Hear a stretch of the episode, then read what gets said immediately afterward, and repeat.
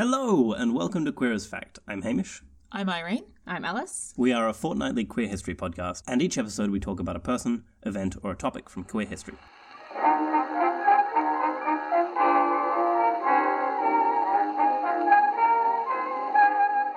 Just a heads up, we have some content warnings for this episode. There's a lot of political and palace intrigue, so we have tales of suicide, murder, poisonings, and if that doesn't sound like something you'd like to hear, we have plenty of other content that I'm sure that you'll love. The three stories that we have for you today are all stories from around the Warring States period, the Qin period, and the Han period, and they're all used in later Chinese writing to allude euphemistically to earlier homosexuality as a way of referring to homosexuality in their own time or in the history that they're talking about.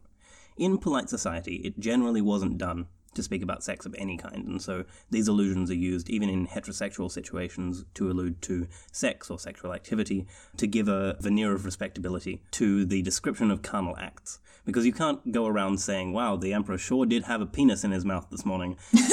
You have to be a little bit more polite about it. And so you find things like in 18th century Western literature, you find people referring to the sin of Sodom, so that they can refer to a very respectable thing in referring to some very explicit sexual action.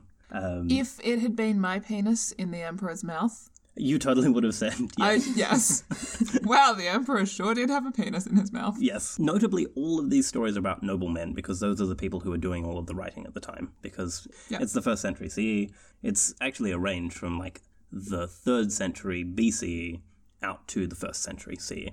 And so female education is not particularly advanced at this time, and so we unfortunately don't have very many records of queer women.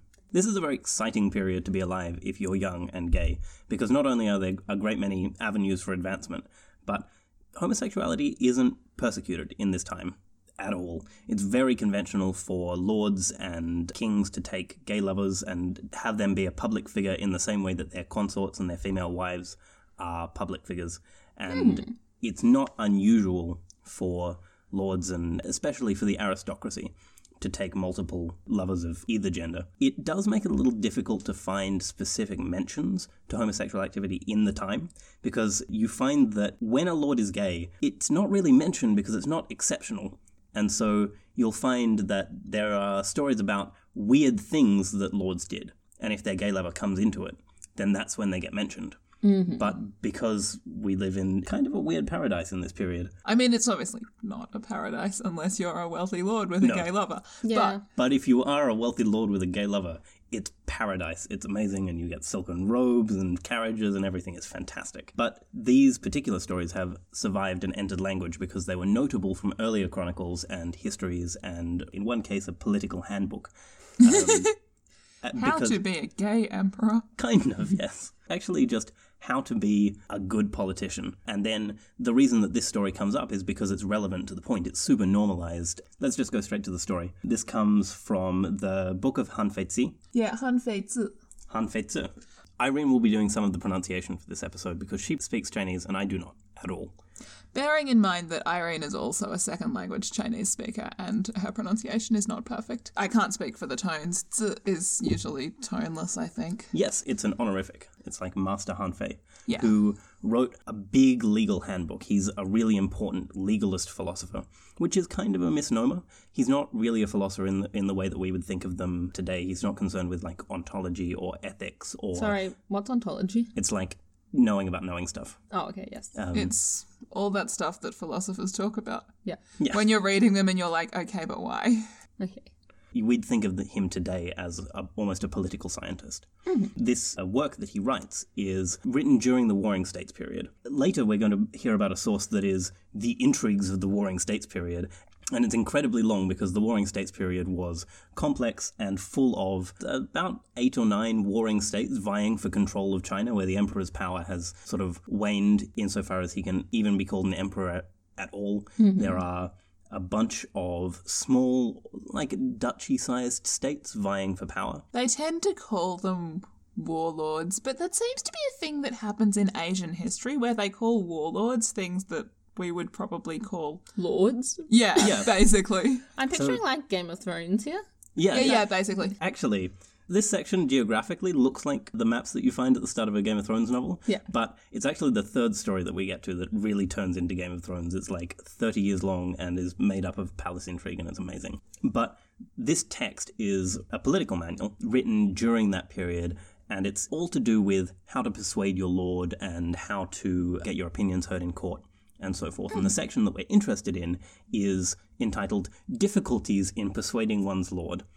So is what this book actually is. So if this isn't working, seduce your lord. No, not quite. This is actually just an anecdote that is used to illustrate how somebody's changing affections towards you, how their personal disposition, their likes and their dislikes can affect how your advice is received and how you are viewed. It's the story of Mitsusha. Mitsusha. Okay. This fellow, Mitsusha, is, as all of these stories start, an attractive young man who catches the eye of a lord. And when I say all of these stories, I mean all of these stories that we're going to talk about today are an attractive young man catching the eye of a lord. And so he becomes very close with the Lord of Wei, who is occasionally called the Duke of Wei, is sometimes called the Warlord of Wei, but he's the king of the state of Wei, which is a particularly unlucky state that ends up right in the middle of all of the warring states with a border with Qin. Oh no. Yes, who eventually take over everything and form the Qin dynasty. Later they then fall to the Han dynasty, who have a succession of emperors, one of whom is flamboyantly gay, who we will get to later. Excellent. It's noted that he particularly doesn't like women, whereas it's normal for a lord to take male and female lovers. Oh, I see. So he was gay as opposed to what we might call bisexual. Yes, exactly. Okay. But that won't be relevant for a while, and we should probably have that conversation again in context with the third story. Okay. So Mitsusha is a young man who is very pretty and catches the eye of the Lord of Wei. And he goes about with the Lord of Wei for some time, and they have a law at that time that says, whoever in secret rides in the ruler's carriage shall have his feet cut off, which I think is one of those ironic punishments where it's like, oh, you don't want to walk, do you? Well, you'll never walk again. So when they say whoever in secret rides in his lord's carriage? If he goes and steals his lord's carriage. Oh, okay, yeah, I understand. If he's in there with the lord, it's not secret. The lord knows he's there. Exactly. Okay. And then one night, his mother falls ill and he receives a letter saying, your mother is terribly ill, and so he forges a letter from the Lord and goes down to his carriage and says, hey, the Lord has said I can have this carriage for the night. Give it to me. Where's the Lord? Why doesn't he just ask him? I'm not sure. It's not detailed. The context in which this comes up is just the telling of this story about him stealing a carriage, and then there's also an interlude with a peach. So it's not a super detailed account of the history at the time. Yeah. It's just a passing anecdote in this political manual. Okay. So we don't really know details about what the Lord is doing. We know that he existed, but apart from that, not really. Okay. So he rushes down to the carriage and gives them this letter and nicks off with the carriage. And then the Lord finds out about this later. And then he's like, oh, my dear boy, look how devoted and loving and what filial piety he has, that he would risk losing his own feet for his mother. Aww. Mm-hmm. Yeah. How Confucian. Exactly, yes. There's another time where the two of them are walking in an orchard, and Mitsusha picks up a peach and bites into the peach and finds it so delicious and sweet that he cannot bear to finish it and must give it to his lord because it's... Right, exactly, because it's so delicious and he thinks that his lord will enjoy it more. And this is where the translation that I have breaks down a little bit. It's not a very idiomatic translation. But the lord then says, you love me so much indeed that you would even forget your own saliva taste and let me eat the rest of the peach. It should be noted that this translation comes from a man called W.K. Liao, who translated it in Hong Kong in 1939, and is also a free translation and a little bit old. It's not as elegant as it could be. It's not in modern idiomatic language because translation was a little bit more literal a little while ago. And did include the phrase saliva taste. Yes. And then this is used as an illustrative point in that manual where he then says that as Mitsusha's looks began to fade and he became older and greyer and the colour went out of his face, his lord turned against him, and once when he offended him, he said, this young fellow once stole my carriage without my permission, and he even gave me a half-eaten peach to eat. Ah. What a bastard. Yeah, right. And he then is not positively disposed towards Mitsusha, and so his opinions are not heard at court, and that's the context in which it's used in this manual. But because this manual is so important, in later literature, when people refer to love between two men, they speak about passions of the bitten peach, which always makes me think of somebody biting a perfectly round ass. Yeah, that was, yeah. Yeah. Which is one of these three stories that's entered into language. The second story that we have comes from around the same time and exactly the same place. It's also to do with a Lord of Wei, and it's not clear if it's the same Lord of Wei or if it's a different Lord of Wei. There are about 6 or 7 in the time that Wei existed as a state. Can I just ask, so you said before that we knew the Lord of Wei existed, but not much else. Yes. So these stories are just anecdotal? Yes, so the first one was published in the mid-3rd century BC. So that was still during the Warring States period. Mm-hmm. But then this second one is published in the 1st century CE and is talking about events some 150 to 300 years prior. Okay, yeah. And they all take the form of, like, almost parables and anecdotes, except for the last one, which has a detailed history. Okay. We could possibly find out there is a lot of written history of Imperial China. Mm-hmm. Yes. But it might not be within our means in terms of obtaining resources in English. Or yes.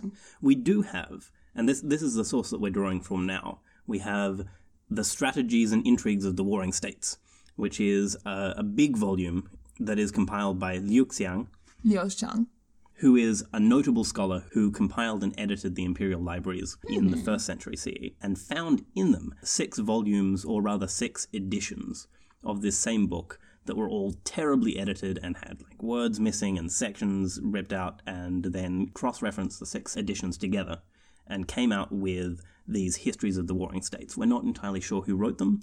We think that they were written over a long period of time, and so they're probably contemporary with some of the goings-on in the Warring States period. Mm-hmm. But they were compiled and edited about a century later, during the Han dynasty. So like a full dynasty on the other side of the Warring States period.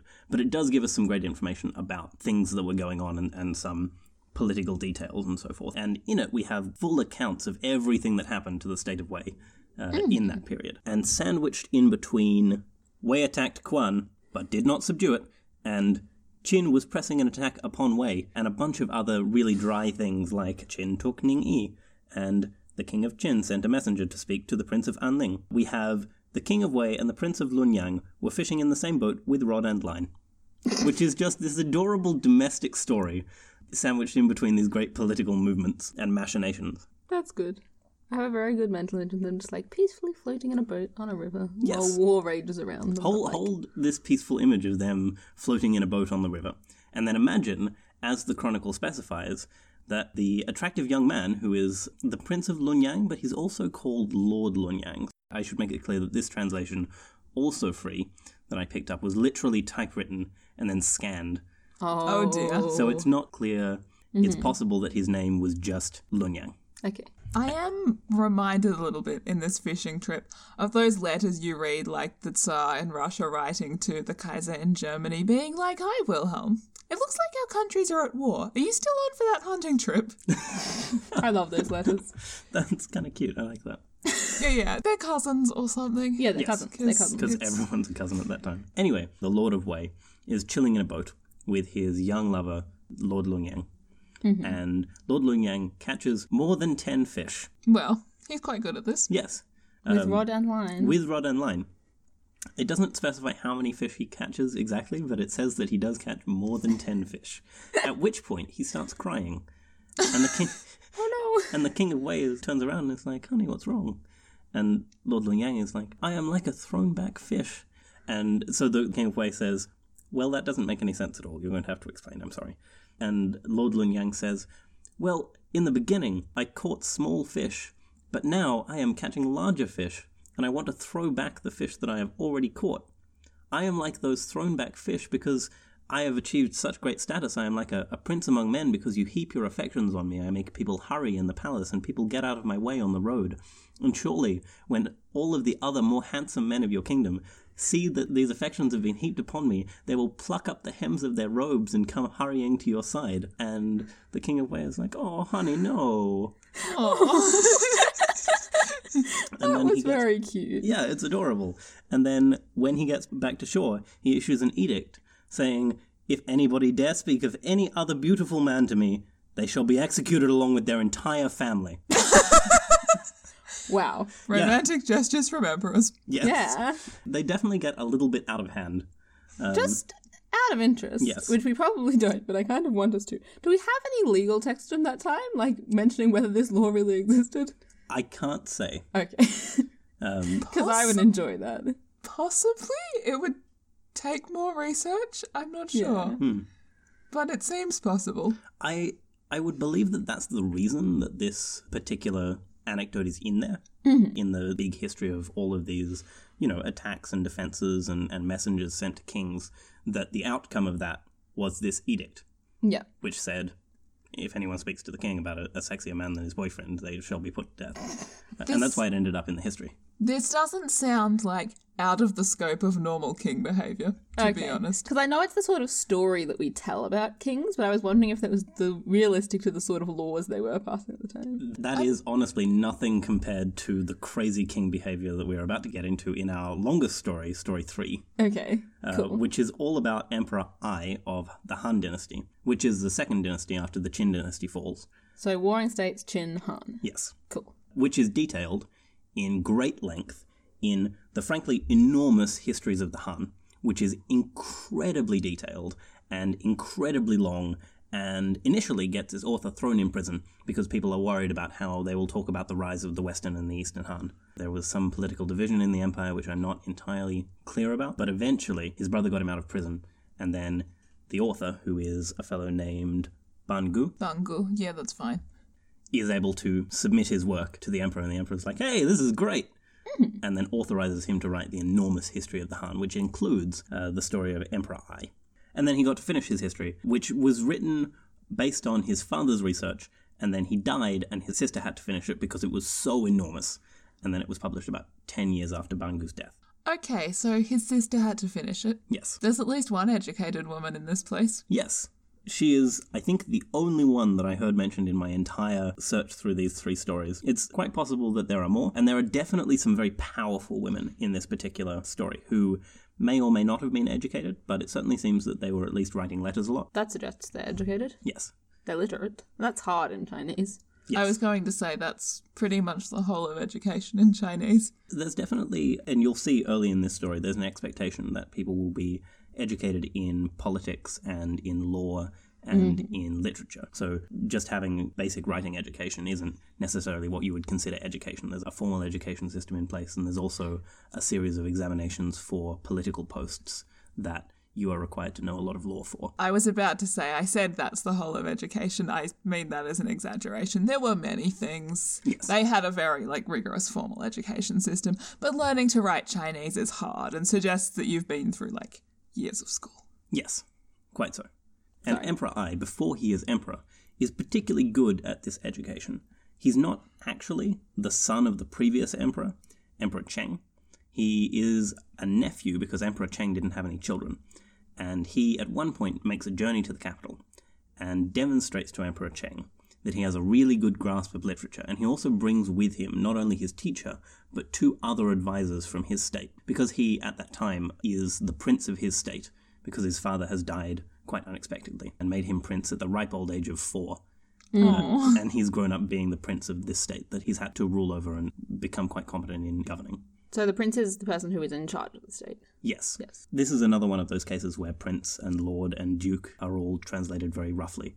Yeah. But in this case, it's a different kind of authority to the authority that the kings of Wei had over their state, where they were almost an independent country, where in this case, the young Emperor Ai is the prince of a small state, like you would think of a state inside a modern country, like a province, that his father was given instead of the crown. Because one of the most important things to remember about this story is that Emperor Ai's grandmother, Consort Fu, has serious beef with the clan of Wang. Okay. Because the clan of Wang managed to get this current Emperor Cheng onto the throne instead of her son, who then became the prince of this province and then died unexpectedly and left the future Emperor Ai in charge. During the reign of Emperor Cheng, he promotes a bunch of his uncles to important political posts and gives them marquisates, a bunch of land and military commands and a lot of power. In this time, the clan of Wang controls a lot of the government and the military. And so it's quite a hostile environment for the young Emperor Ai to come into, especially given the beef between his grandmother, Consort Fu, and Consort Wang. These are the wives of the current emperor's father. So Consort Fu and Consort Wang were both consorts of the father of the current emperor. Yes, correct. There's also a third player in what eventually becomes this enormous proxy war for the throne, where Consort Fu, Consort Wang, and Consort Feng Yuan, who have kind of a scrap for who gets to have their sons on the throne. This starts originally when the three of them all become consorts of the Emperor Yuan, who is the grandfather of Emperor Ai and the father of the current emperor, Emperor Cheng. Yeah, okay. He is known as a moderately competent emperor, and towards the end of his life, these three consorts of his start kind of fighting about who gets to have their child on the throne. Feng Yuan is the Empress of China at this time. She's his main wife. Would it legally be that her son becomes the next emperor? What is the succession? There's a very complex sort of like nomination process where the emperor picks one of his sons from any one of his consorts to be the next emperor. It has to sort of specify an heir. If he died without specifying an heir, I think it would have gone to Feng Yuan's son. Okay. But I don't know that Feng Yuan had a son at this time, or at least not one that was ever in contention for the throne, because the only two that Emperor Yuan considered to be his successor were Consort Wang's son, who eventually became Emperor Cheng, and Consort Fu's son, who eventually became Emperor Ai's father, the Prince of Dingtao. And these two were the only two who were ever in competition for the crown. And originally, Emperor Cheng was named as the official successor to Emperor Yuan. Yeah. And then, as Emperor Yuan was dying, Consort Fu came to his bedside and started talking to him about how great her son was. And then if it wasn't for the intervention of one particular palace official who only appears once and then completely disappears into the background and is like, Emperor Yuan, I think she's trying to trick you into making her son the emperor. And he's like, oh, right, obviously.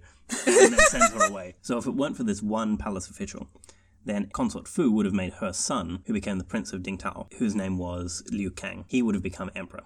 But instead, he goes away and becomes the Prince of Dingtao. He fathers the man who becomes Emperor Ai. Also, at this time, Emperor Ai has a different name. I'm not using it because it's already confusing enough, and we're going to go through about half a dozen names before this whole thing is over, plus a bunch of side characters that only get mentioned once. So at this point in time, his name isn't Emperor Ai when he's born, but we're just going to be calling him Emperor Ai for the whole time. I did not imagine that his parents sort of named him Emperor when he was born. Yes. Although I would not have put it past Consort Fu to, when he was born, be like, this one is going to be Emperor, because she was a very ambitious woman, and she definitely had plans for him, as we will see. I can see that happening in this scenario. Yes. Consort Fu was very instrumental in Emperor Ai becoming emperor. When he made his trip to the capital, where he impressed Emperor Cheng with his knowledge of law and of literature. How old was Emperor Ai when this happened? It's not clear when the trip to the capital happens. Yeah. He would have been maybe between 16 and 20. Okay, cool. Because we do have a hard date that says that he can't have been any older than 20. Oh. And at the same time, Consort Fu goes to the capital as well and then starts showering everybody closest to the emperor with gifts and speaking about how good the future Emperor Ai is, so that he is being referred to pleasantly among the companions of the emperor, and the emperor hears a lot about how good this new young man is. And so instead of nominating his younger brother, who would have been another of the Wang clan, he nominates the man who will become Emperor Ai because he feels that he is more competent. Yes. So he's not immediately highly suspicious, being like, yes, this is Emperor Ai, the grandson of Consort Fu, who is definitely trying to take power away from my family. That's not the thought process that is obvious there? Not so much in his kind of context, where he's very much emperor, and that struggle seems like it should be over. Because they're all kind of in it for the empire. The idea is that the emperor passes on his position to the son or the relative who is the most competent. And obviously it does get passed down to preserve dynastic power and so forth, but in this case, he's very sort of patriotic and wants to give the empire over to the man who would be best fit to command it. He doesn't have any children of his own. It would normally go to his own children, and he'd choose the fittest amongst them. Yeah. But in this case, he does a lot of womanizing, and in fact dies potentially of an overdose of aphrodisiac administered by one of his consorts. Why do they take an aphrodisiac in this? I couldn't find out, but whatever it is, you can take a bunch of it and it'll kill you. Good. And he does this unexpectedly, and he's one of a string of emperors that dies unexpectedly, in inverted commas. Dies unexpectedly of an overdose of a drug is also super sus. Super suspicious. After he has named the future Emperor Ai as his successor. I wouldn't put it past Consort Fu to have murdered him. Definitely. Yeah. And so Emperor Ai becomes Emperor Ai at the ripe old age of 20 years old, which, as someone who has recently been 20 years old, I can say is not a good time to become emperor. You are not fit to be emperor at 20 years old. I could run China. I'm confident that you could run China. But it's the extra, 3 years of experience. Yes, yeah. Indeed. The first year goes really well. Everyone's really keen to have Emperor Ai on the throne. He seems really competent. He is well-regarded and well-respected. And then everything sort of deteriorates quite quickly. There's a scandal at a dinner in the second year of his reign where so now it gets difficult, because during this first year, Consort Fu starts demanding that because now her grandson is emperor, obviously, his father should be posthumously awarded the title of... Not only do you have to understand the title system at the time, but then they make up a bunch of new titles for his father. And then she becomes Empress Dowager, consort of the Prince of Dingtao, which is not a thing that can possibly exist, which leads to the completely unprecedented situation of there being 4 Empress Dowagers at once. Let's just call her Fu. Yes. I think Consort Fu is probably the best because we've been using it, but from this point forward she becomes Empress Dowager, Consort Fu, and then a different type of Empress Dowager that gets a bunch of, qualifiers removed, and this all sort of comes to a head when, because of how the titles are arranged, she gets put next to Consort Wang, who is currently Empress Dowager Consort Wang. Oh, they're the two original rivals. Right, exactly, and they get seated next to each other at a dinner. Surely there's a, we're talking about a time when they published big books on, how to make the emperor like you, and surely there's a huge handbook on who not to sit next to each other at dinner. Quite possibly. And then, because of the way that these titles have been allocated and all of the prestige that she's been given without proper respect protocol, there's a big scandal and everyone in the court is a little bit iffy. And then Emperor Ai sends his court physician to attend to a cousin of his who is ill and being looked after by the cousin's own mother, who is Feng Yuan, who you will remember as the third consort who didn't have a son in the running. Oh, yes. Exactly. There was Wang and Fu and Feng Yuan. Precisely. Yep. Empress Fu sees her chance and... So Empress Fu sees her chance because the doctor is currently away looking after someone... Not quite. No. The doctor goes to this person's house to look after him. And the cousin of Emperor Ai. Precisely. And Emperor Ai also sends some various court officials along with him as a retinue. Uh-huh. And it's unclear if Consort Fu puts one of her own loyal men in with the administrators or if she just takes advantage of a thing that happens when one of them comes back to the capital. But it's a very complex situation, but the upshot is smash cut to about a week and a half later, 17 people are dead. Wow, this got out of hand. Which 17 people? They're mostly people related to the sick cousin and the consort Feng Yuan who have been tortured on accusations of witchcraft. Oh, God. What? And everybody in the empire has exactly the same reaction that you just had, where they're like, what? It just escalated so quickly. And from this point on, people regard Emperor Ai very suspiciously as kind of a bad emperor because he can't keep a rein on his grandmother. Yeah.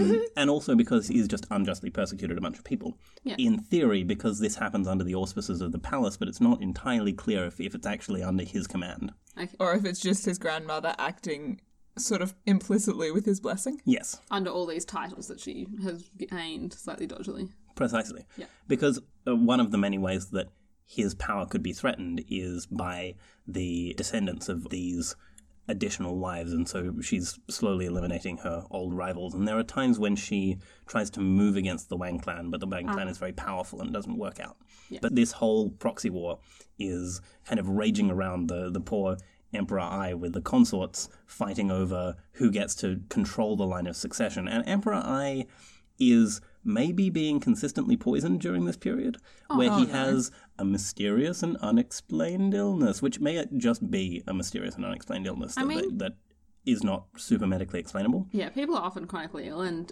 thousands of years ago, yes. What year are we in? About 4 BC. Okay, that's about when I thought we were. Yeah. Cool, yeah. Yes. So thousands of years ago, We were much worse at medicine than we are now, so he could just be sick. But the thing that makes me suspicious about it is that later he dies of this illness at a very convenient time.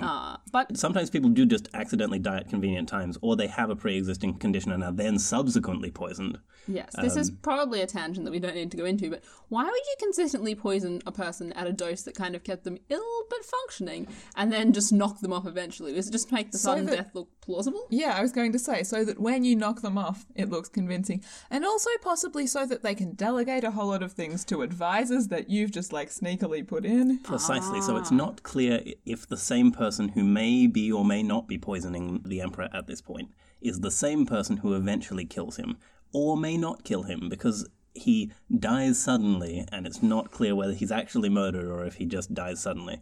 But it certainly happens at a very convenient time. I just have to say, like, 5 minutes ago we were talking about, oh, the scandal, Consort Fu sat next to Consort Wang at dinner and now 17 people are dead. Yes, do not mess with the imperial consorts.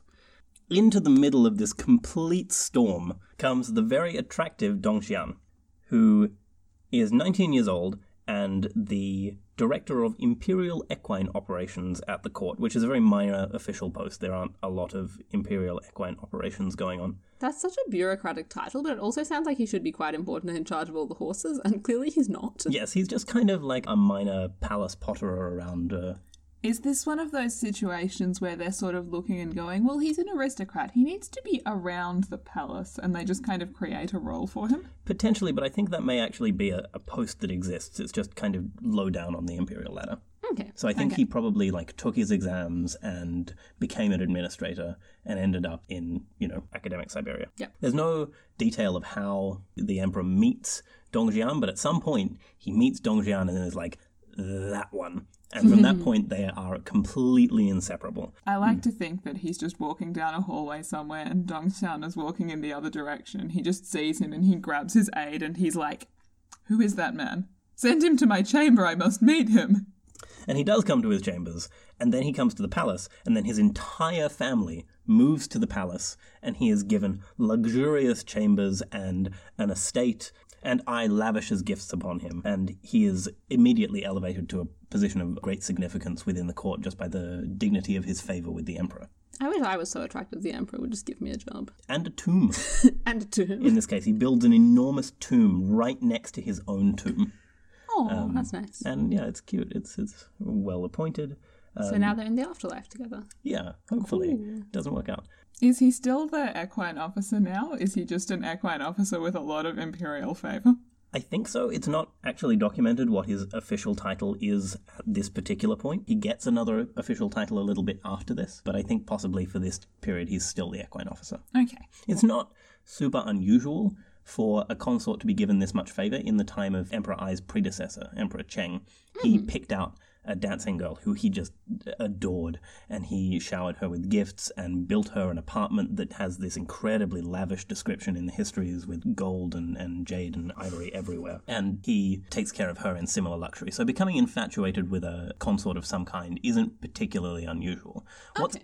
What is considered unusual enough to be counted in the histories is that Emperor Ai shows absolutely no interest in women, and so he takes as his primary lover one man, and then has effectively no interest in marrying and producing an heir. So he's expected to be like, it's fine if you take consorts of any gender, that's cool, but you should also have a female wife who bears you a child. Yes, precisely. And Emperor Ai just does not seem at all interested in this. Okay. And it's not that there's any, like, moral loading given to this outside his responsibility to the empire. It's just notable enough that it gets mentioned in the chronicle. Okay. It should also be noted that not producing an heir isn't seen as completely catastrophic to the empire. Because of the way that succession works, he can just pick a really effective nephew and nominate them as heir.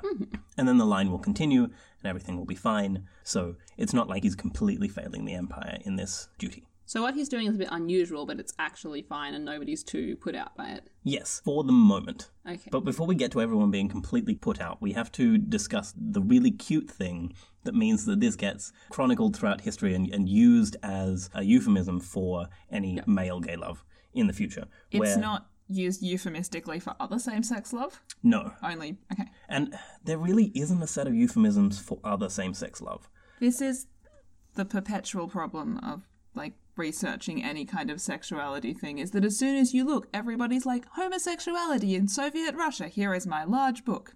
About men. I mentioned women once. It's on page 131 if you'd care to look. It is a paragraph with 2 sentences in it. And the 2 sentences say, it's really a problem that nobody covers lesbianism in our history, and I don't have the space or the knowledge to address that problem, but I acknowledge that it exists. And then we move on. I did brush up against one account of lesbianism in my entire kind of search, which is an excerpt from a novel. It's not even a piece of history. It's an excerpt from a novel that is about a woman falling in love with an actress who she plays opposite as the man and the woman in a romantic play. Ah, yes, this trope. So this is essentially like that our high school's putting on Romeo and Juliet story. Precisely. When you say an excerpt from a novel, do you mean a modern novel or a novel with a period? An ancient novel that is the novel. It's the Tale of the Red Room or the Tale of the Jade something, the ball, the Jade Sphere. I know the novel you mean, yeah. It is the big work of Chinese literature from the period. But even that is just a fictional account in which two lesbians are mentioned. Okay. And there's about a paragraph where it talks about how inappropriate and kind of over-the-top her mourning for her dead lover is. And that's about it. I didn't find one historical example of a living lesbian. Uh-huh. But this tale that involves Emperor Ai gets used to refer to male gay love for hundreds of years afterwards, where Emperor Ai and Dong Xian go and they have a nap together. Have a nap, inverted commas. I was picturing them just napping and being like, that sounds very pleasant and romantic. I too would like a nap. They do end up completely clothed at some point here, where they fall asleep on a bed and Emperor Ai is in his grand imperial robe that's got all its brocade and everything. Aww, and cute. Then Dong Xian falls asleep and then he falls asleep on the sleeve of the robe. And then when Emperor Ai wants to get up, Dong Xian is still asleep. And so he takes scissors and cuts off the sleeve of his robe. Aww. And then just goes into court like that. Aww. Which is adorable. And then all of his courtiers start, in expressions of love for their partners, cutting off the sleeves of their robes so that they can be like the emperor. It becomes a little fashion. Oh, that's so cute. And thereafter, if people want to allude to specifically sexual male love, then they talk about the passion of the cut sleeve as they would the bitten peach. Or with our second story of the Way of Longyang, who was the fellow in the boat. When you said that other courtiers start cutting off their own sleeves to represent their love for their partners, is that across all genders? I mean, I assume we're talking male courtiers, but male partners and female partners? Yes, at the time. And then because it's associated with this passionate homosexual love, it becomes a slang for specifically gay love later. Mm-hmm. Okay. And then after this point, a little while after, it's not clear when in their relationship this anecdote happens. A little while after this, everyone immediately stops being fine with the emperor kind of courting Dong Xian. Is this because 17 people are dead? No, that happens earlier. Okay. And then he, he gives his lover little gifts and he makes great shows of affection, like imprisoning men who criticize him, which doesn't earn him particular acclaim from the court. And then one of the little gifts that he gives Dong Xian is the entire army. So it's not people aren't fine with him courting Dong Xian. It's people aren't fine with him handing the entire army to, like, the equestrian operations official. Yes, precisely. And when he does hand over the army, he uses phrasing from an earlier account of a mythical former emperor when he's handing over his throne. Wow. Right. And he says in his official edict, "Heaven gave you to be the helper for the Han dynasty. I know your faithfulness, and I hope that you can guide the great affairs of the empire and follow what is good." Which everyone looks at and is like, "Argh." So what do we reckon is happening here? Is his lover manipulating him into this? Is he just trusting him and being like, yeah, it would be nice if we ran the country together? Like, from what people say in the future, it seems like this is just the inclination of Emperor Ai. It doesn't look like Dong Xian is actively seeking to rise within the court. Okay. And sometimes he seems kind of reluctant, but Emperor Ai just keeps kind of shoving favours upon him. Like, there's a point where he gives him a marquisate and gives him a bunch of land, and Dong Xian is like, oh, are people going to like that? And the emperor's like, oh, it'll be fine. And the prime minister's like, dude, what are you doing? He doesn't deserve a marquisate. There are, like, protocols for this thing, at which point the prime minister is imprisoned, and everything just sort of gets terrible. I was going to say, if my lover gave me an entire army, I would very much be like, I'm not prepared for this. Please stop. People will die. Yes, and there is some evidence to suggest that this is what Dong Xian does. Yes. Where he's like, I'm going to leave everybody who is competent to take care of the army. I'm going to keep hanging on with you. And they keep spending every waking moment together. And that then leads to Dong Xian being criticized for not taking care of the affairs of the army because he's still spending every waking moment with the emperor, which is probably a valid criticism. But at the same time, I don't think that he was qualified to take over the army at all. I very much think that he's made the correct choice in going, I will be a symbolic leader of the army. You guys just keep doing what you're doing, please. Yes, precisely. After Emperor Ai makes Dong Xian supreme commander of all of the armed forces, he is then one of the three most powerful people in the government, underneath the emperor, next to the prime minister and the imperial secretary, which, interestingly, I was thinking about this when I was writing it, probably makes him, like, Rome was happening at the time, but in terms of, like, size of empire, maybe one of the, like, 25 most powerful humans in the world at that time. That's probably very true, yeah. Which I think is a cool... Because he's an attractive man that the emperor wants to sleep with. Yeah, exactly. I mean, that may be only part of their relationship. But he certainly is an attractive man who the emperor wants to sleep with. Yeah. At about this time, Empress Dowager Fu dies and is buried with Emperor Yuan, who is, if we remember, Emperor Ai's grandfather. Yes. Which pisses off Consort Wang, because that means that there's no more space in the tomb for her to be buried with Emperor Yuan. So there was space for one consort in the tomb, and yes. Fu got in first. Precisely. Just because Fu died first, or...? No, I think mostly because Fu was... Is the current emperor's grandmother? Precisely. Yes. Uh-huh. And then about a year after he hands over the reins of the army, and everyone gets incredibly concerned, Consort Fu dies, and it's not clear whether she was protecting him or not. But quite soon afterwards, he dies as well, very, very suddenly. He's only sort of 26. He rules from 7 BC to 1 BC, and it's a super short reign. He dies incredibly young. And what makes this so suspicious is that after he dies suddenly and unexpectedly, Consort Wang rushes to the imperial palace, seizes the imperial seal. Well, okay. You're right. Strips Dong Xian of his position as head of the army, and then places her own nephew in the same position as head of the army and head of security for the capital. Is he any better qualified than Dong Xian was? Not really, but he does seem to be a much better politician. This guy is a man named Wang Mang, who becomes imperial regent over the head of the very, very young replacement for the emperor. So after I died, someone very young is put in, and Wang Mang is actually... Yes, regent. Wang Mang becomes effectively, in all practical purposes, emperor. Yeah. And starts poisoning all of this tiny young emperor's uncles so that they don't try and take power. And then eventually, when the tiny young emperor is not so tiny and young anymore, poisons him. Aww. And installs a toddler on the throne. And then rules like that until he officially usurps the throne in 8 AD. Okay. So about 9 years later. But he is very, very much a competent and aggressive politician. Mm-hmm. Good at poison. Excellent at poison, which... makes the death of Emperor Ai quite suspect.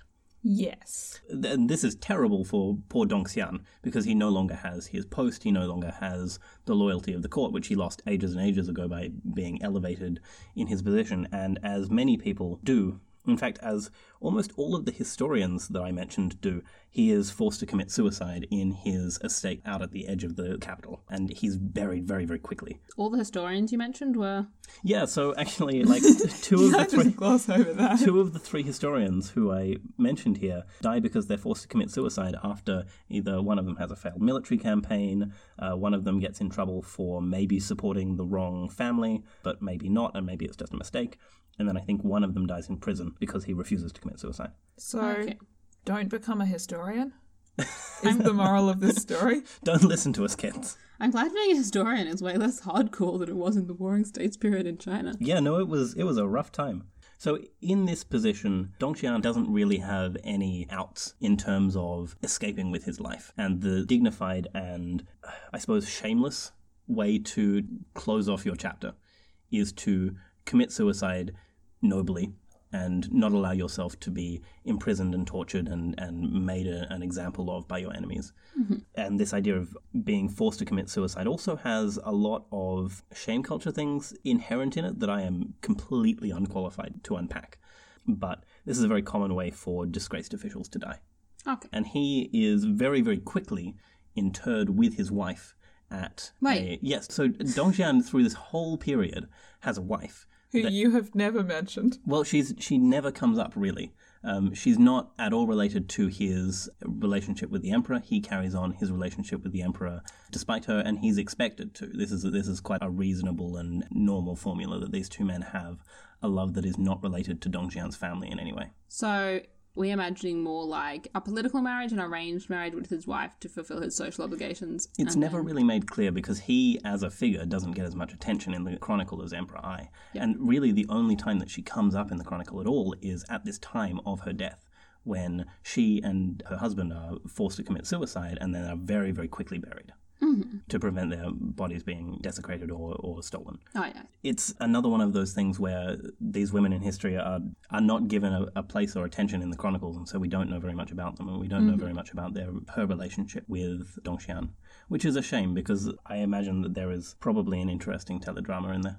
Yes, I was going to say, I just really want to know whether she was bothered by this, whether she was super proud that it was her husband that caught the Emperor's eye, whether... Like, yeah, my own husband is really attractive. That's exactly what the Emperor should think. Whether perhaps she was jealous of the Emperor, but he's the Emperor, so what are you going to do? Yeah, and it's probably, like, quite good if her husband is getting all this money and all these high-up positions, I mean, to a point, before people start kind of... killing him. Yes. Yeah. And so they are buried very quickly. Which doesn't work, because then Wang Mang has him dug up to make sure that he is, in fact, dead, and then just to make doubly sure, he has him reburied inside a prison. Okay. Because Dong Xian is perhaps the biggest threat to Wang Mang's power, because he still has, in theory, maybe some claim to official control of the military, which, in terms of coups, is the thing you lock down first. Yeah. Yep. Yes. And so ends the story of Dong Xian and Emperor Ai, which ends very poorly, I'm afraid. Yeah. But they do get a degree of immortality in that they are referred to forevermore as a prime example of devoted gay love. It's nice to know that their degree of immortality is to do with them being sweet and in love and not to do with putting your lover in charge of the army and then letting the country go to hell. Yes. You talked about the bitten peach and the cut sleeve and the way of Longyang. Are all those phrases still in use in Chinese today? No, unfortunately not. They're not still in use today. They were used for a very long time in classical literature, and it's a very kind of classical way of alluding to sex. Mm-hmm. But they certainly didn't survive the Communist Revolution, where that kind of traditional literature was suppressed, and they haven't survived through to the modern day, where there are a whole host of other interesting ways to refer to gay love in China. There are. They are. My very favourite is that now in China, when you are gay, I suppose, you call yourself a tongzhi, a comrade. Which... And you talk about your other comrades.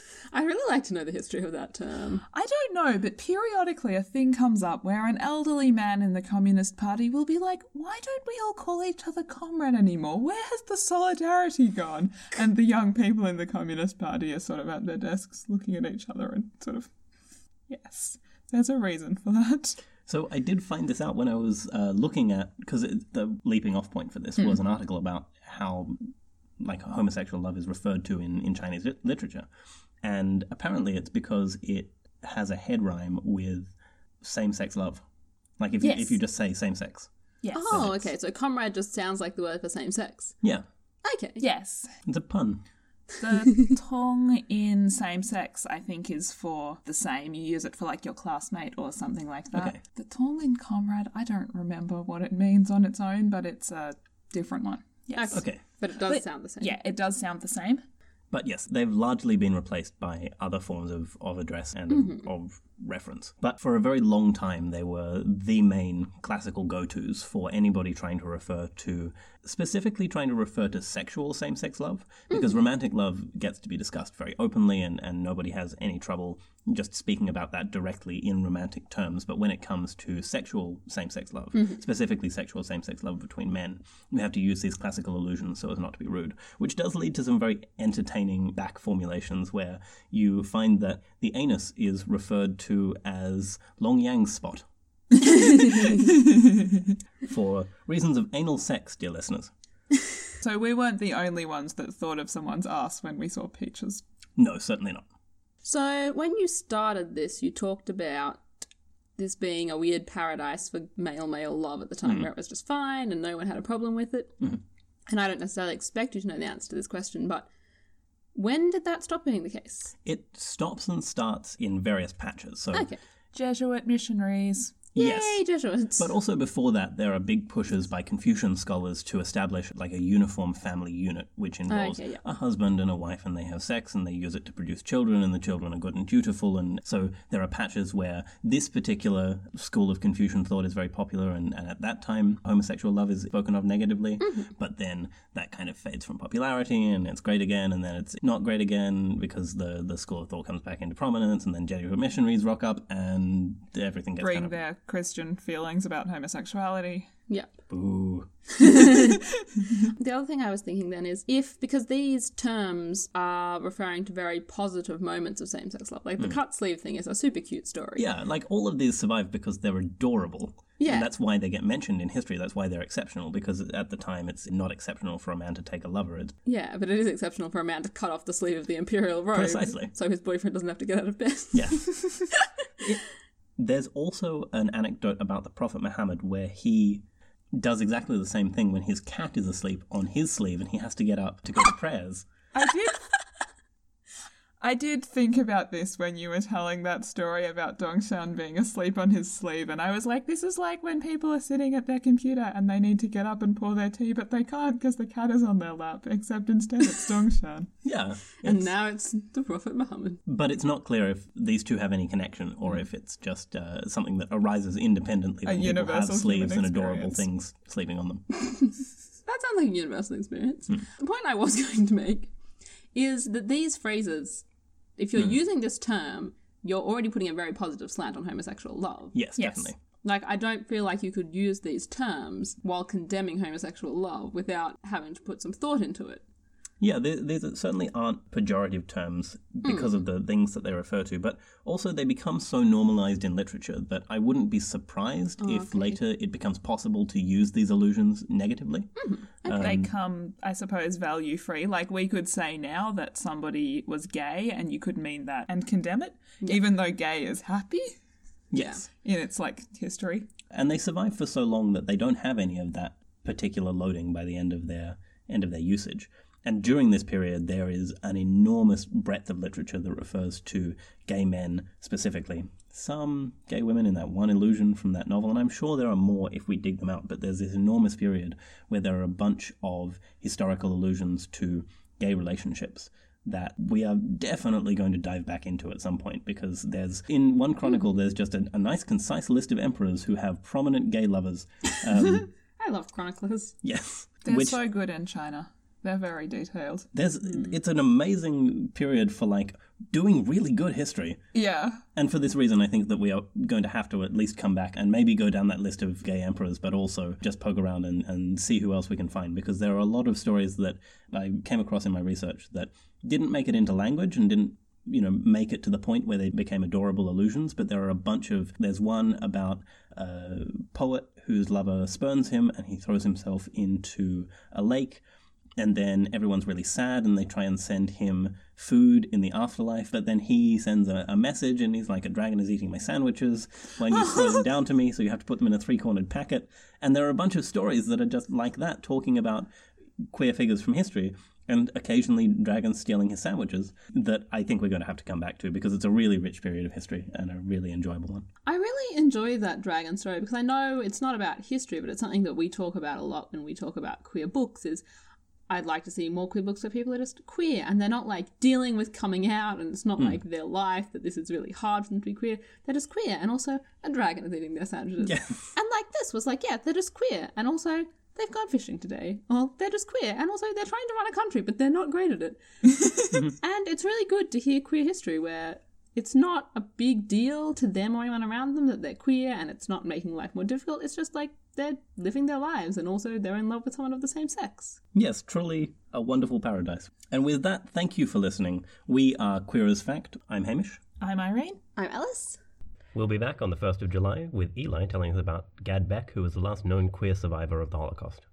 Until then, we are Queer as Fact, and you can find us on Tumblr as Queer as Fact, on Facebook as Queer as Fact, on Twitter as Queer as Fact, and... on Podbean, which is our wonderful podcast distributor, as Queer as Fact, And you can also email us at queerasfact@gmail.com, and we would love to hear from you. Let us know about any particular points or places or people from history that you'd like to hear featured on the podcast, or just feedback about how to make an excellent blanket fort for us to record in. Also, we're on iTunes now, so you can download our podcast there. If you do, please rate us and leave a review because it really helps us. Thank you for listening, and we'll see you next time.